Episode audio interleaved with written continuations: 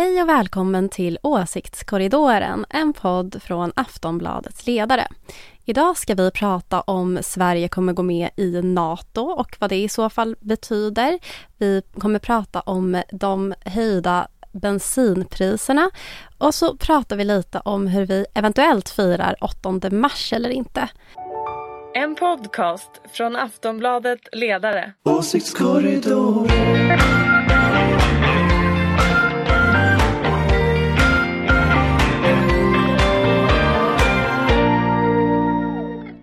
Välkomna till Åsiktskorridoren, en podd från Aftonbladets ledarredaktion. Som vanligt ska vi försöka bringa lite reda i det som händer i politiken, även om det kanske är svårare än vanligt just nu. Med mig har jag i alla fall, eh, precis som det brukar vara, en panel med några av landets mest erfarna politiska analytiker. Från den gröna och liberala tankesmedjan Fores kommer Ulrika Schenström. Här presenterar vi dig som oberoende moderat. Jajamän. Från Aftonbladets oberoende socialdemokratiska ledarredaktion Sina Aldevani. Ja. Ja. Och dessutom Aftonbladets politiska chefredaktör Anders Lindberg. Eh, Du är socialdemokrat. Det stämmer. Ja, själv heter jag Ingvar Persson och skriver till vardagsledare i Aftonbladet. I den här podden är det ju dock min uppgift att leda samtalet så rättvist och opartiskt jag bara kan. Vi ska prata en massa om kriget och om Ukraina men eftersom vi spelar in den 8 mars måste jag ändå fråga. Har ni firat den internationella kvinnodagen? Sina? Nej, det kan jag väl inte riktigt påstå att jag har. Känner inte att jag hade så mycket att fira idag. Du tänker så. Anders då? Alltså vi har skrivit om det. Så det är väl vårat sätt att fira det eh, i den meningen. Men vi har ju skrivit om frågorna eh, som vi tycker är viktiga idag. Jag skriver om, om eh, mäns våld mot kvinnor. Eh, och vi kommer också senare i veckan att skriva mer om frågor som, som på olika sätt berör jämställdhet. Så att eh, det är väl vårt sätt att, att, eh, att markera eh, kvinnodagen. Sen är det ju liksom ordet fira är ju konstigt i sammanhanget. Det blir ju fel liksom så. så att, men det är så vi har, vi har valt att göra. Uppmärksammare, skulle du säga. Markera sa jag, men jag kan säga Mm. uppmärksamma om du vill. Okej. Eh, Ulrika, Ja, jag tänkte när jag kommer tillbaka till Fores att vi, matriarkatet då, som är Fores ledning, eh, kanslichef Anna Halla och eh, undertecknad, tänkte nog eh, ta en liten fikastund eh, när jag kommer tillbaka och diskutera eh, vår rapportserie om jämställdhet. Och hör och häpna, ni har hört det förr. Vad kommer vi att djupdyka i? Jo, föräldraförsäkring och pensioner. Så håll utkik vad Fores gör här under våren. Så kommer det flera rapporter just på jämställdhetsfrågan. jag förstår, det där lät ju nästan som ett firande ändå. Eh, ja, eh, då har vi i alla fall eh, noterat att det är eh, den internationella kvinnodagen och att det finns, eh, att jämställdheten är en fråga som, som eh, kommer att fortsätta att diskuteras och borde diskuteras naturligtvis ändå mycket mer. Eh, men hela nyhetsflödet domineras ju av eh, den ryska invasionen av Ukraina. Eh, vi läser om lidandet befolkningen utsätts för eh, men också om hur förutsättningarna för vår egen tillvaro förändras. Det gäller ju till exempel frågan om medlemskap i NATO. Kommer Sverige att gå med i försvarsalliansen Ulrika? Ja, jag tror det. Jag fick en sån känsla när eh, Biden ringde till Magdalena Andersson mitt i natten, som av en händelse. Jag tyckte det var fint. Jättefint. Och sen tyckte jag det var väldigt, väldigt fint när hon hade presskonferens med Mirin i Helsingfors i lördags. Mm. Jag tyckte jag kände historiens vingslag. Och det är väl uppfyllt det som herr Lindberg vill att det ska uppfyllas, nämligen vad tycker svenska folket, vad säger riksdagen och följer vi Finland? Så att jag har en känsla av att nu händer det. Ja, är, är, alla, är det check i alla boxar Anders? Ja, inte vad jag har sett. Men det är möjligt att Ulrika har någon djupare kunskap än jag Men, om men det är detta. bara att se utifrån. Absolut. Mm. Men om man ser utifrån så kan man konstatera att inget av de sakerna är väl egentligen uppfyllda. Nej, men nästan. Alldeles snart. Och det var inte Magdalena som gick ut i morse och sa, utan eh, det var Damberg. Så jag tänkte att det var inte Magdalena, utan det var Damberg som sa att S inte var redo. Nej men alltså ingenting... S lär ju inte vara redo förrän S är redo och jag tror det är snart. Men så är det naturligtvis att S, S är inte redo förrän S är redo. Men om man tittar på de sakerna just jag hade sagt så kan vi notera att det finns ingen majoritet i riksdagen. Det finns ingen majoritet i svenska folket och det, Finland har inte deklarerat någon avsikt att gå med. Så att, så att nej, de är inte uppfyllda. Däremot, nej men alldeles snart är de det. Det går åt rätt håll Anders, det går åt rätt håll. Jag tror. Till och med SD för NATO nu. S, till exempel så har SD då inte sagt att de är för NATO om vi ska vara petiga. Vilket är kanske en viktig detalj i sammanhanget. Men, men eh, tittar vi på frågan så är det ju naturligtvis så att det är under förändring. Alltså NATO-opinionen är under förändring, opinionen i Socialdemokraterna är i förändring. Eh, och det är klart att det kommer att få en effekt över tid. Sen vad det betyder så skulle inte jag dra jättestora växlar på det. På det sättet som jag sett borgerliga debattörer gör. Att, utan jag skulle tro så här att i första hand så kommer man att försöka hitta någon, någon mellanlösning. Alltså man kommer att leta efter någonting som kanske delvis ger Sverige säkerhetsgarantier eller delvis närmar Sverige till USA, och Storbritannien. Den här snabbinsatsstyrkan som till exempel man har övat med nu i veckan, är en ganska tydlig signal i hur man kan göra. Eh, man kan också fundera lite kring till exempel EUs solidaritetsförklaring, vad den betyder, fylla den med mer innehåll. Eh, man kan hitta en lösning som har diskuterats i veckan nu som är mer lik den som Japan och Sydkorea har med USA. Så att det finns liksom ett antal mellanlägen här från det läget vi hade till det läget som... Vi är på väg mot. Nej, men det läget som jag tror att borgerligheten lite tänker att det här har blivit en självklarhet. Därför att det som talar mot att vi ser en tydlig förändring i det korta perspektivet det är ju att, eh, och den är viktig skulle jag säga, det är att man kastar inte om sin säkerhetspolitik i kris. Och, och det gäller liksom fortfarande. Det har inte förändrats. Och där tror jag ju att den finska presidenten uttrycker sig på ett klokt sätt när han säger att man ska ha huvudet kallt. Eh, och det håller jag helt med om. Men tendenserna här vara. är ändå i en, en speciell riktning, inte åt något annat håll. Nej, den är ju inte i mindre samarbete med NATO, det håller jag med om. Mm. Men jag tror, inte ni, jag tror inte att man ska dra så stora växlar riktigt som borgerligheten gör just nu på eh, någon slags omsvängning inom S. Utan om det sker en omsvängning så är det för att säkerhetsläget successivt förändras och försämras ännu mer än vad det har gjort. Och då är det väl jättebra att man förändras om för säkerhetsläget förändras? Det är ju ganska bra att följa världens liksom, omsvängningar. Som, som S då gör till skillnad från Moderaterna. Eh, så kommer man att... Vadå till skillnad från Moderaterna? Moderaterna har ju drivit NATO-medlemskap oavsett om det är bra säkerhetsläge eller dåligt säkerhetsläge. Mm. Eh, Men jag tycker det känns jättetryggt faktiskt att gå med i NATO. Så jag, kom, jag har alltid tyckt det. Jo, jag vet. Och det är det jag menar med att inte förändra sig med säkerhetsläget. Vi har haft ganska dåligt säkerhetsläge ändå tidigare och då inte fått gå med i NATO i alla fall. Jo, men NATO-analysen hos Moderaterna är ju i grunden inte säkerhetspolitisk och det är det som är problemet med högerns liksom argumentation. Och det är där som skiljer sig ganska fundamentalt skulle Nej. jag säga från, från det Nej, som händer nu. Nej, jag håller inte med dig där Anders faktiskt.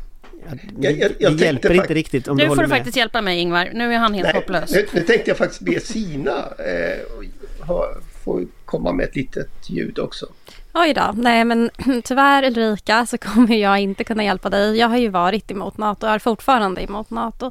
Eh, I alla fall Sverige ska gå med i den alliansen och eh, jag tror väl jag tror väl också precis som vi har skrivit tidigare att det är ganska smart att hålla huvudet kallt. Nu är det ju väldigt mycket rädsla känns det som, som styr, i alla fall eh, om man tittar opinionsläget i Sverige. Att det, det är rädsla för att vi ska bli invaderade, det är rädsla för att vi kommer stå helt ensamma. Och jag tror att det är dumt att låta rädsla styra både utrikespolitik och inrikespolitik. Fast det kan väl vara rimligt med lite rädsla i det här läget? Ja, men ska den styra att vi går med i en militär allians? Nej, det tror jag inte. Vi får agree to disagree då. Fast, jag, måste, jag tror jag, jag det, det, den grundläggande frågan måste ändå vara Tror vi att det rör sig i någon riktning? Och där skulle jag säga då att till skillnad från vad jag, hur jag resonerade för tre, fyra veckor sedan så ser ju jag en förändrad säkerhetspolitisk doktrin som någonting som kommer att ske. Jag är inte säker på att det går så långt som till ett NATO-medlemskap men det kommer att betyda en förändrad säkerhetspolitisk regim. Och då tänker jag så här att vad det nu landar i vet vi inte. Kriget är högsta grad pågående. Uh, men jag tror att man ska ha en öppenhet för att liksom se olika alternativ. Därmed inte sagt att jag har bytt åsikt. Nej, men vi är på väg mot ett håll som gör mig lycklig. Ja, Anders, det är bra att Anders, du är lycklig. Ja, Anders, jag måste fråga. Jag, jag lyssnade på Sveriges Radios podd Det politiska spelet där den finländska journalisten Kerstin Kronvall var lite häpen över debatten i Sverige. Hon eh, uppfattade ju att man tog Finland som exempel på, på någonting annat än vad Sveriges, debatt, eller Sveriges linje var. Eh, så uppfattade man det inte i Finland. Eh, Eh, hur, är, hur är det där? Är, är det skillnad på Sverige och Finlands inställning? Anders? Ja, det är skillnad på Sverige och Finlands inställning på grund av historien. Och eh, då är det så att historiskt så var ju Finland eh, under Rysslands eh, domvärjo om man säger så. Dels först som en del av det ryska imperiet eh, och senare som, som den här så kallade vänskapspakten som Sovjetunionen tvingade Finland in i. Och det är mot bakgrund av det som man har den här så kallade NATO-optionen. Vi har inte den historien så att därför behövs den inte. Eh, och, och, det där som på något sätt Den finns ju inte på riktigt. NATO har ingen NATO-option i sina stadgar. Så att den existerar liksom inte. Den är en politisk inrikespolitisk grej i Finland och Sverige. Men på det sättet är den ju olika i Finland och Sverige. I Sverige så, så har den nästan tagit liksom form av en slags skugg-NATO-medlemskap. Kan man, kan man tycka det så är man nästan med i NATO. Man är liksom lite mer med i NATO än man är när man inte har NATO-option. Och det där speglar inte verkligheten i och med att NATO inte har någon NATO-option. Eh, men det är klart att det finns ju en liksom, inrikespolitisk skillnad i länderna. Däremot i sak så är båda länderna militärt alliansfria. Båda länderna har samma relation till NATO. Båda länderna har samma relation till USA. Så att det, det är inte den stora skillnaden som eh, det ibland låter som i svensk inrikespolitik. Nej, alltså det är inte på riktigt NATO-option. Det, det, är liksom någon egendeklarerad historia som, som eh, Finland har och som i Sverige då, eller borgerligheten vill att Sverige ska ha. Men, men den betyder inga försvarsgarantier. Utan den är någon sån här mera så här glatt hejarop på vägen. Eh, men i sak så är det för, liksom, att skriva under avtal som är grejen. Och det är inte att skriva under något avtal att ensidigt deklarera något. Vi lär få komma tillbaka till, till frågan om NATO. Jag, jag är rätt, grad. Ja, och, och som sagt, eh, vi får väl se eh, hur det där utvecklar sig. Eh, det händer ju andra saker också. I för, alltså, nu sitter ju försvarsberedningen och arbetar. Och det är väl ingen som tvivlar på att resultatet kommer att landa i höjda anslag till försvaret. Men jag undrar, vad kommer vi att av, få tvingas avstå från istället, Sina? Om vi höjer anslagen till försvaret menar du? Jag tror ja. egentligen jag tror egentligen att försvaret har ju på många sätt har det ju varit rätt eftersatt i Sverige. Eh, men att vi skulle behöva avstå från någonting tror jag inte riktigt stämmer. Det är väl att vi kan bygga upp eh, vår säkerhet och eh, det ökar ju också våra möjligheter att kunna stå alliansfria och kanske inte springa in i NATO. Så det är ju fördelar. Ja, eh, Ulrika, vad tänker du? För jag menar, visst är det väl ändå så att eh, om man satsar på någonting så får man avstå från något annat? Ja, fast eh, jag tror nog att eh, vi nog kanske har pengar till att lägga på försvaret. Och dessutom om vi nu ska gå med i NATO behöver vi kanske eh, skicka in pengar från vårt eget försvar för att få gå med i NATO. Det är väl är det inte så kanske? Jag är som sagt inte någon NATO-expert. Men jag tror inte att det är jätte... Alltså, man måste ju lägga det så, så att du inte eh, eh tappar för mycket pengar när det gäller eh, eh, vår vård eh, och eh, socialförsäkringar och sånt. Så att eh, det tycker jag är viktigt att det finns eh, eh, trygghet i mm. samhället. Anders, vi vet ju att du gärna ser mer pengar till försvaret. Ja, och jag tänker ju att det är någonting som i det korta perspektivet nu får eh, finansieras genom att man lånar upp pengar. Eh, på samma sätt som man har finansierat att man lånar upp pengar för att eh, ge eh, vapen till Ukraina. Och jag kan tänka mig att vi är i ett läge när vi på, över, i det korta perspektivet behöver lämna in pengar eller betala pengar för att klara uthålligheten i försvaret. Men på lång sikt så behöver vi nog höja försvarsanslagen till kanske upp 2% av BNP ungefär. Det som, som så här, jämförbara länder nu siktar på som Tyskland till exempel. Tänk att Anders och jag är överens i den här frågan. Men, men där, tycker jag, där kommer man ju att behöva höja skattenivån i Sverige. Eh, och det finns ju liksom inget, man kommer inte att kunna trolla fram pengar. Utan här handlar det ju om till exempel att man kan ja, man kan rulla tillbaka lite av jobbskatteavdragen, man kan kanske återinföra fastighetsskatt, man kan införa värnskatten igen och sådär. Så, det finns ju en lång rad möjligheter att höja skattenivån och vi, vi har ju i Sverige ett kapitalskattesystem som är närmast att jämföra med ett skatteparadis. Så här finns det ju stora möjligheter att, att höja skatten och, och lägga pengar på försvaret. Och det tror jag man ska vara medveten om att det är ett långsiktigt åtagande. Det kommer att vara en permanent högre skattenivå vi pratar om. Jag, jag, är ju eh, alltid emot eh, höjd skatt men i ett sånt här säkerhetsläge så tror jag det finns en helt annan förståelse för sådana saker. Inte för att jag propagerar för detta utan bara att jag tror att eh, det är i ett sånt här läge. Men det ska bli intressant att se på alla de här eh, kvinnliga sosseväljarna i Stockholms stad. Vad ska de göra nu? när de inte får ha i så fall, eh, eh, vad heter den, skatten, eh, värnskatten, om den skulle tas och införas igen. Herregud, det kan bli ett riktigt liv i Stockholms innerstad med alla dessa röda moderna kvinnor. Som inte vill betala värnskatt. Exakt. Jag, jag, jag, tänker mig att det är Jag, vill bara säga att Anders fnittrar just nu. Jag bara säger. Men jag tänker mig att det är väldigt många som kommer att vilja betala till försvaret just nu och jag tänker att det är bra att det är så. Eh, och det ska man ta tillvara, för det är naturligtvis så att det är ju en stor fördel som Sverige har att vi har en, en brett förankrad försvarsdoktrin. Men jag tror att man ska nog vara ärlig med folk, den kommer att kosta pengar. Apropå pengar så kostar ju dieseln idag 27 kronor litern ungefär. Eh, och eh, det där fick ju Elisabeth Svantesson att eh, gå ut och säga Dels att man ska minska reduktionsplikten, alltså inblandningen utav biodrivmedel. Och dels att den ska bli 5 kronor billigare vid pumpen. Eh, kommer regeringen att kunna säga emot Anders?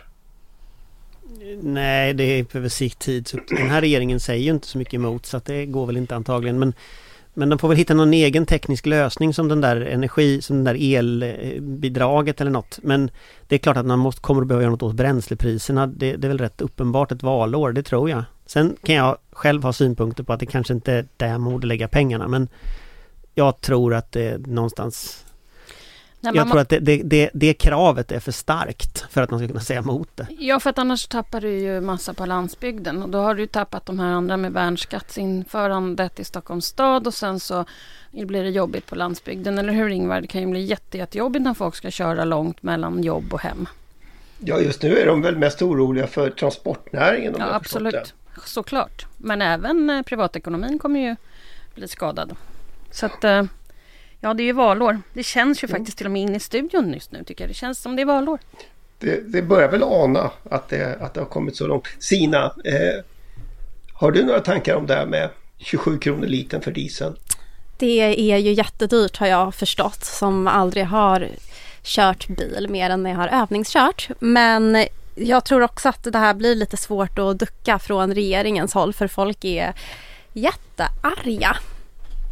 Mm. Ja, Mikael Damberg svarade ju häromdagen att eh, han vet inte vad de ska göra och inte när men att de ska göra något. Är det ett bra svar? Det är väl ett Damberg-svar. Eh, ja, du tänker att han brukar säga så? Ja, så jag vet inte. Det känns som att de kan ju försöka ducka det där ett tag men det kommer inte bli så bra eh, i slutändan om de fortsätter. För att det här är en ganska akut fråga för alla bilägare och eh, även för eh, transportsektorn. Mm. Ja, så det blir billigare diesel. Det är panelen överens om. Nej, det sa inte panelen. Jag tror Vi tvärt, hoppas på jag, det. Jag tror tvärtom att vad som kommer att hända när ryssarna stänger gaskranen och oljekranen och allting det är att vi går in snarare in mot en ny oljekris än att vi får några billigare drivmedel, det tror jag. Så att det, alltså skulle jag få gissa så kommer det snarare att bli brist på solpaneler och, och, och vindsnurror. Det liksom, det, för alla kommer att vilja bygga ut det. Uh, det är sådana enorma rörelser när ryssarna om, antingen så stänger ju ryssarna gaskranen först eller så stänger EU den först. Jag tycker EU ska stänga den. Så att jag, jag tycker inte vi ska finansiera Putins krig. Liksom. Men, men just, just det där har ju också varit en politisk stridsfråga. Eh, Just vindkraftverk har ju mötts med mycket motstånd, inte minst lokalt. Men eh, Nu tror jag att Ingvar bedriver valrörelse. Du tänker Nej, på jag bara- Moderaterna i Stockholms län kan jag tänka mig. ja... Och nu är det, nu är det Moderaterna i Stockholms läns fel att Putin har ett krig. Jag tycker den här valrörelsen blir bara roligare och roligare faktiskt. Jag tänker så här, jag är ingen expert i de här frågorna men jag ser ju ändå i den här krisen någonting bra och det är ju att Europa samlar sig. Jag tycker att för under pandemin och innan den här krisen kom så var det faktiskt lite splittrat och eh, ganska obehagligt. Jag var väldigt orolig för Europafrågan. Nu tycker jag faktiskt att Europa verkligen har visat sig kunna arbeta ihop i en riktig kris. Så att jag hoppas ju på att vi kan skaffa oss eh, långsiktiga spelregler på en gemensam EU-marknad. Eh, och så får vi se vad som kommer ut av det för att göra oss av med att vara beroende eller betala Putins krig. Men eh, vad jag har förstått som en novis i det här så behövs det långsiktiga spelregler. Mm. Eh, Men du, och du tänker att, att vi ser liksom eh, början på det? Jag tror faktiskt det. Jag, jag, jag känner mig ändå positiv i Europafrågan att vi, vi har spelat bra ihop och, och jag tycker vi har gjort det redan från början faktiskt. Jag tycker det har varit lite, det känns tryggt och det känns bra för framtiden att jag tror att Europa känner att de kan samla sig. Man måste se positiva saker också i en kris. Det kan komma bra saker utav det. Apropå det, alltså, och det här är väl till dig Ulrika, för du har ju pratat länge om hotet mot den liberala demokratin. Ja, jag var lite tidigt på bollen så att säga. Ja. Eh, och, och för bara några veckor sedan så fanns det ju i alla fall en svensk partiledare som hade svårt att välja mellan Putin och Biden. Exakt. Eh, men nu verkar ju alla tävla om att vara tuffast i sina fördömanden av Ryssland. Har, har kriget liksom gjort det där auktoritära samhällsidealet omöjligt? Nationalistiska och auktoritärt kommer inte funka. Det behövs öppna gränser, fri rörlighet. Jag tror att den liberala demokratins eh, roll kommer att vara den segrande rollen framöver i Europa. Är det, är det känslan? Eh, Det kan naturligtvis Sina? hända någonting snart. Och så, men i dagsläget så tycker jag att, att eh, det, det är nog inte så inne att vara auktoritär och nationalist just nu. Tänker du så också Sina? Alltså jag vet inte, jag tycker att det svänger så mycket och apropå pandemin, det var ju så fort vi fick en riktig kris, då såg vi stängda gränser. Det fanns ju knappast någon solidaritet eh, inom Europa heller, utan det var så här, var, var nation för sig och nu ska vi hålla det här borta. Och jag håller med om att det var obehagligt. Sen vet jag inte, kommer, den här, kommer det här kriget som Ryssland har startat nu eh, göra att Europa blir mer enat och vad kommer det i så fall betyda för resten av världen? Betyder det att man enar sig inom Europa och sen så stänger man ut alla andra? Så jag, jag vet inte om jag kan vara lika optimistisk helt ärligt. Det beror väl i och för sig på vem som eh, blir president om två år i USA. Det är väl det som allt det här handlar om. Ja men delvis handlar det väl om det men delvis så tror jag ju också att själva grunden nu eh, skakar. Om man tar SDs eh, liksom, Rysslands lojalitet som ju har varit väldigt påfallande i SDs till exempel. Deras alternativmedier har ju många gånger liksom publicerat saker rakt av från RT och Sputnik. De som numera avstängda propagandakanalerna från, från Kreml då. Eh, och det är klart att på ett sätt så är ju SDs alternativmedier en slags trojansk häst i svensk offentlighet för en rysk mediabild och ett ryskt narrativ. Exakt så. Och så, så har det ju varit rätt länge och det har ju SD accepterat. Så att jag menar Någonstans så tror jag att det här är ganska djupt inom SD. Att man är en nationalistisk rörelse och det är ganska mycket samma nationalism och konservatism som Putin har stått för i Ryssland. Så att det, det finns beröringspunkter. Sen är det naturligtvis så att för en svensk nationalist så är ju Ryssland på många sätt också en arvfiende. Det kommer man ju inte ifrån. Så det finns ju en dubbelhet här i, i SDs förhållningssätt. Och någonting som jag tror är intressant är också att kika lite på eh, partier som Moderaterna och Kristdemokraterna. Hur kommer de förhålla sig? Kommer de fortfarande stolt kunna göra den här typen av utspel kring flyktingpolitik tillsammans med Sverigedemokraterna? Jag tror att där kommer de nog tycka att det blir svårare i den här krisen. Det håller jag helt med dig om. Man tackar. Hör du det Ingvar? Vi håller med varandra. Ja, ja det är utmärkt. Det, Då och då händer det. Då, då Men, men händer är det inte så att Moderaternas sätt att hantera det och försöka byta ämne till dieselpris istället? Alltså att man, man kommer inte att ta den. Fast det kommer ju inte lyckas på lång Nej, sikt. man kommer inte att lyckas inte, men jag tror att de, det verkar vara Om man tittar på Moderaternas taktik så är det att varje gång som SD gör bort sig Så kommer liksom den här typen av liksom försök att flytta dagordningen till andra saker. Du menar att Ingvar har gått eh, Moderaternas ärende när, när han pratar om dieselpriser alltså? Nej, men jag tänker att när han, Ingvar, Ingvar Det är pratar ju verkligen valrörelsen som har Ingvar startat pratar ju om det idag. för att, för att Svante som pratar om det idag. Men, men jag tänker att, jag tänker att det, det som är så intressant i liksom taktiken är att Moderaterna och KD har slutat argumentera om det. De säger bara att all argumentation är ful. All argumentation är brunmålning. Eh, De har liksom slutat argumentera för varför de ska kunna sätta sig med SD. Och i takt med att SD trampar längre och längre ner i gyttjan så, så kommer det där inte att funka liksom. Eh, Och, och, å, andra sidan har, å andra sidan har vi väl sett den senaste veckan att plötsligt så har också Sverigedemokraterna har sagt att visserligen är landet fullt men det går att ta emot eh, flyktingar om de kommer från Ukraina. Eh, och det kanske också deras väljare är beredda att acceptera. Det kan vara så. Eh, Det kan också vara så att de helt enkelt eh, kommer att byta fot när vinden blåser åt annat håll. Jag tycker erfarenheten av SD är inte att det är liksom ett under av eh, konsekvens utan de liksom eh, whi- whi- whichever way the wind blows liksom och så far de iväg dit. Eh, Och jag, det kanske, jag tror att det är så nu också. Det är inte så länge sedan vad heter det, Åkesson själv stod nere i Grekland och sa att Sverige var fullt och delade ut flygblad liksom. Men då var det inte ukrainare han skulle jaga bort. Det är sant att det inte var ukrainare men jag tänker att någonstans så är SD trots allt SD. Och kärnan i det partiet, den kallar sig ibland för ett intresseparti för svenskar. Och den där svenskheten är ganska hoptryckt. Jag vet inte om den svenskheten, den inkluderar ju ganska, det är ganska många som inte inkluderas i den. Så, eh, så jag får väl se hur länge deras stöd för att hjälpa människor från andra länder står sig. Jag är inte övertygad. Men det är, det är trots allt en konjunktur för internationell solidaritet och, och eh, att hjälpa eh, och engagera sig i andra människor nu. Det, det verkar panelen vara överens om. Ja, och det är väl bra att det är så. Att det inte blir total kaos. Det får man säga. Hörrni, det är som sagt, vi har bara skrapat på ytan. Det finns ju så mycket man skulle kunna säga om allting som händer nu. Eh, och det hinner vi inte i en podd som den här. Händelseutvecklingen rullar vidare och eh, det kommer ju dessvärre också de fasansfulla rapporterna från kriget att göra. Eh, vi kommer tillbaka om en vecka, men innan dess vill jag tacka panelen. Tack Ulrika, tack Sina och tack Anders. Och dessutom vill jag ju tacka dig som lyssnar. Den här podden finns för din skull. Eh, vi är tillbaka om en vecka, missa inte det. Hej då! Hej, hej! Hej hej! En podcast från Aftonbladet Ledare.